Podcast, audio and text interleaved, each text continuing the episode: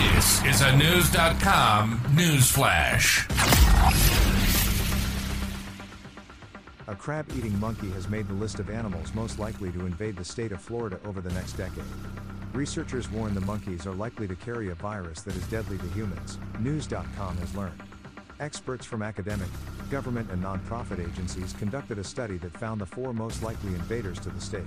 Among them is the crab eating macaque, also known as the long tailed macaque, a species of monkey native to Southeast Asia. The one that wasn't even on my radar was the macaque.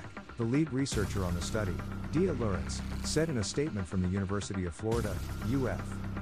The species lives in captivity in the state, and Lieurance said the animal's appetite for crabs would have an impact on our native biodiversity. A crab eating macaque invasion would also pose risks to human health, she said. The animal's relative, the rhesus macaque, is another non native species that has already established a population within the state's Silver Springs State Park. Rhesus macaques carry a strain of herpes that is deadly to humans, called herpes B, and Lieurance said the crab eating macaques are likely to host this virus as well. The first of its kind study for North America, according to UF, found that the crab eating macaque was one of four most likely invaders along with the zebra mussel, red swamp crayfish, and alewife, a type of herring.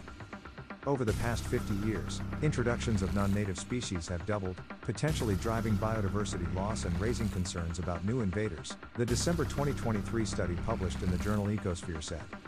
The research also said biological invasions have cost the North American economy $1.26 trillion. Invasive species management tends to be reactive, instead of preventative, Lieurance said. This was the reason behind this project to protect Florida's natural areas, while also saving the money and effort that would go into management strategies. The team used a technique called horizon scanning to identify and rank potential invaders based on their likelihood of arrival, likelihood of establishment and spread, and potential ecological, economical, and human health impacts. Of 460 vertebrates, invertebrates, algae, and plants with invasive characteristics suitable to Florida's environment, 40 species were classified as being at higher risk of invasion. The study also discussed possible pathways for these species to enter the state, finding the most likely routes to be through escape from confinement, like pet and aquarium releases, and transportation. The researchers recommended thorough risk analysis, increased surveillance, and periodic reviews.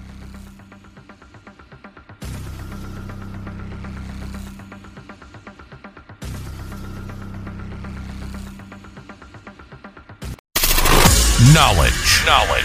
Unfiltered. Unfiltered. News.com. News.com. News.com. News.